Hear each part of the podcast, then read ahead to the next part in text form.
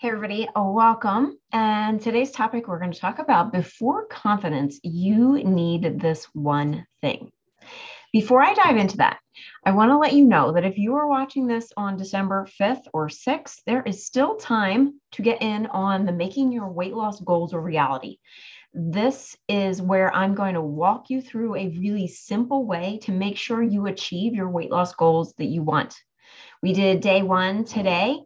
Um, on Monday of this recording, and then we're going to do Tuesday and Thursday. So the replay will be available inside my group program. This making your weight loss goals a reality is only available inside of my group program. So if you want to come on in and join the group program, we'll lose it for the last time.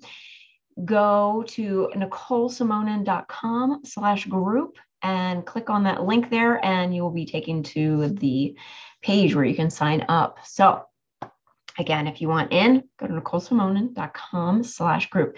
The information will also be um, in the comments or in the show notes as well. So, all right. So let's dive into the topic today. Confidence, right? We've been told you just need more confidence. You need to feel more confident. We are told this for many things, whether that be in school, making friends, going for new jobs, um, in how we quote unquote should look or how to approach weight loss. Confidence is des- defined as a sense of comfort in yourself. It's a believing that you can do XYZ, which I find really interesting that it's a sense of comfort. That part to me was like, hmm, that's interesting because if you are going after new things, new experiences, a new you, you're not going to be comfortable. You will indeed feel very uncomfortable. You're not used to doing that, right? Because the way you think, feel, and act right now is giving you the result of the body that you have right now. So you need to think differently and do things differently and, and feel things differently in order to get the goal that you want to achieve. So you're going to feel uncomfortable as you go through this process. And remember, your primitive brain loves comfort. It does not like uncomfortable. It likes feeling like it's snuggled up in a blanket next to a warm fire, sipping coffee while you're petting your dog, right? This is the kind of comfort your brain loves. It feels so right for your primitive brain. So, why don't we have more confidence if primitive brain loves this aspect? Because in order to get to fully confident, we need to experience some extremely uncomfortable things, like feelings of frustration, doubt, disbelief, on and on, right? Judgment, shame, beratement. And the primitive brain doesn't want to do all that. It just wants to settle for whatever level of comfort it can currently acquire as fast and as easily as possible. So hang with me for this analogy because I'm going to use this for the rest of this video or this episode. So confidence is like the very tippy top of a high mountain, right? Primitive brain of ours just wants to be airlifted directly to the top, but it doesn't work that way. You need to climb the mountain. You need to experience all the things that are going to happen while you're climbing that mountain. You need something before you get to confident. So your primitive brain will be okay with your decisions to climb that mountain and go after that goal. And what you need is courage. Courage is acting when you do not 100% believe that you're going to achieve climbing to the top of the mountain. Courage is taking the first step and committing to getting to the top, no matter how steep the incline is, how the path disappears, or how much it snows as you get closer to the top. Courage is doing something despite your fear of doing it.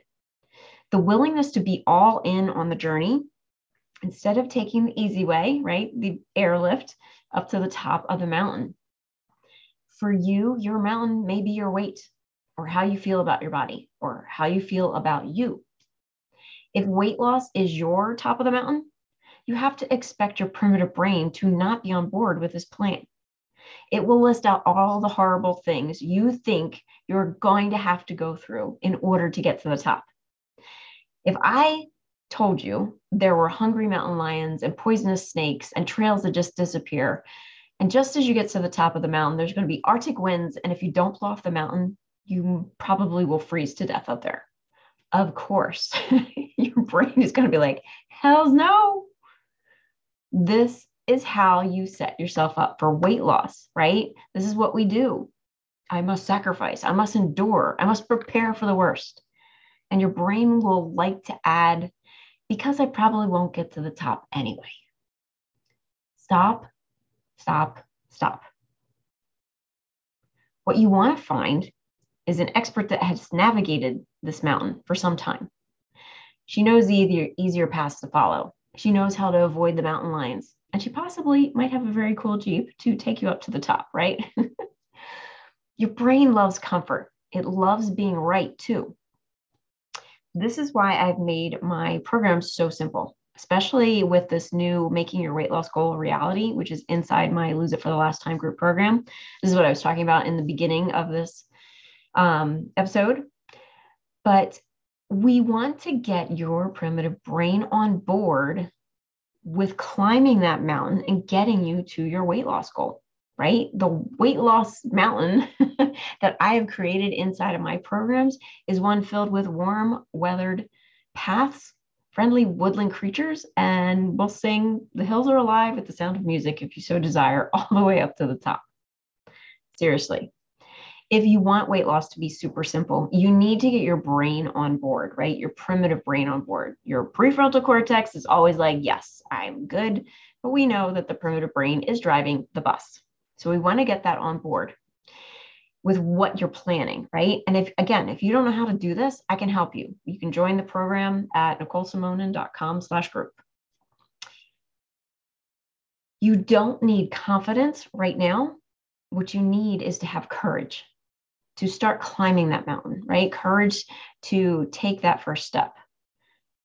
Having courage to take the step. And when you fall, the first six feet of starting to climb that mountain, you pick yourself up and you do it again. Having the courage to face whatever is going to challenge you. Confidence comes from doing, it comes after having the courage to think a new way, to try a new feeling, or do something different.